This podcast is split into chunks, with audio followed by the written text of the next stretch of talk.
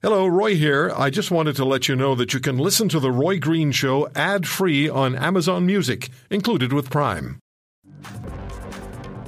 Okay, so COVID is, well, it hasn't really left.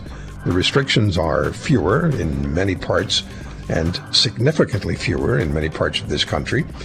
But uh, we've been told there's a sixth wave and there's an increased call from some for a return to mandatory masking, to PCR testing, and uh, a, well, a restriction being returned.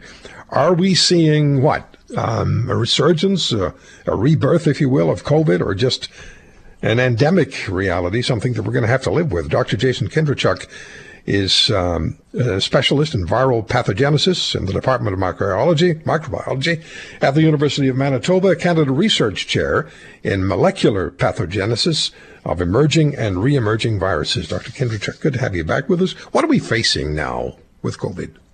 Oh, it's a good question. Uh, you know, listen, I think what we're facing is we're watching a virus change and, and evolve in real time and, and uh, really kind of decide what, what it wants to do. Um, you know, where we are right now is, you know, we've, we've continually seen new variants that have emerged. We've seen, obviously, now the BA2 subvariant that's emerged.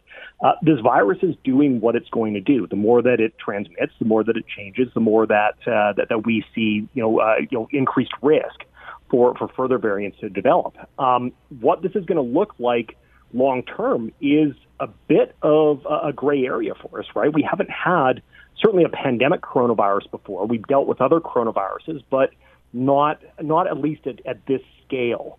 So I, I think where we are is trying to figure out what what is the future of, of COVID nineteen and SARS CoV two going to look like.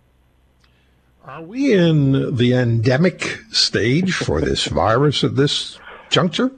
Oh, there's, you know, this is one of those areas that has become, I think, such a heated debate, right? Because we, we've heard a lot of people saying, we're, you know, uh, we're at the endemic phase. The, the, we have to learn to live with the virus.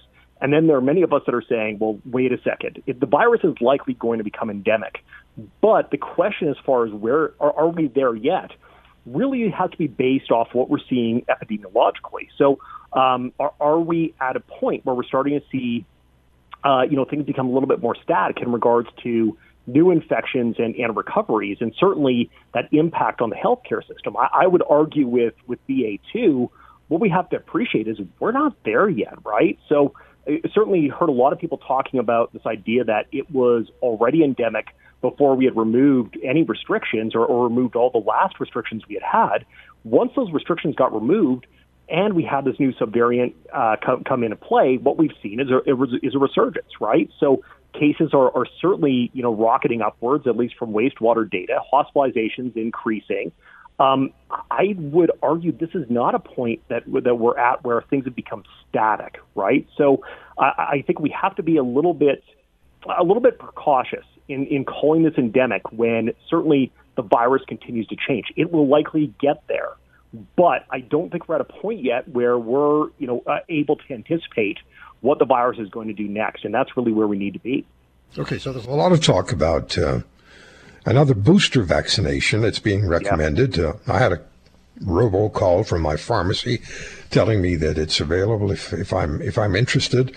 Um, what's your sense? Because I and, and you know this better than I, but I certainly hear from listeners there's a lot of pushback when it comes to the idea of booster vaccinations. And then you have the CDC not making all the information available about boosters that they have for the 18 to 49 uh, uh, group, the demographic. That causes people to ask questions. So when it comes to booster shots, what do you say? Yeah, where, where do I sit? Uh, listen, I, I'm kind of in a in a weird position, right? And, and I say that because we we've got you know a few people in our family uh, who who are certainly in that high risk category. So for for those, um, certainly the the fourth dose probably considering the, the concerns we've seen with the, with immune waning, um, and, and, already in, in, vulnerable communities not having the ability to, to get a full immune response from, from prior vaccinations. Yeah, I'm I, I'm an advocate for that. The more general population, it becomes a question of saying what what are we trying to achieve with additional vaccinations? Is it is it trying to uh, you know, curb any immune waning in regards to hospitalization and severe disease. Uh, if the data supports that, then, then we should be moving that route. If it's to try and get a handle on transmission, now we get in this position of saying, okay, how, you know, at what point um, do we have to accept that our ability to continue to boost to try and provide that protection is extremely limited because of how quickly uh, that that uh, that protection wanes, and because in particular BA2 and Omicron are very good at being able to get around this. So I, I think we have to kind of take a step back and say what what are we truly expecting, and if we're putting everything on the vaccines, we're not going to get there because it's vaccines plus the additional uh, precautionary measures that, that we need to be taking to, to get this virus uh, at bay. If you want to hear more, subscribe to The Roy Green Show on Apple Podcasts, Google Podcasts, Spotify, Stitcher, or wherever you find your favorites. And if you like what you hear, leave us a review and tell a friend. I'm Roy Green.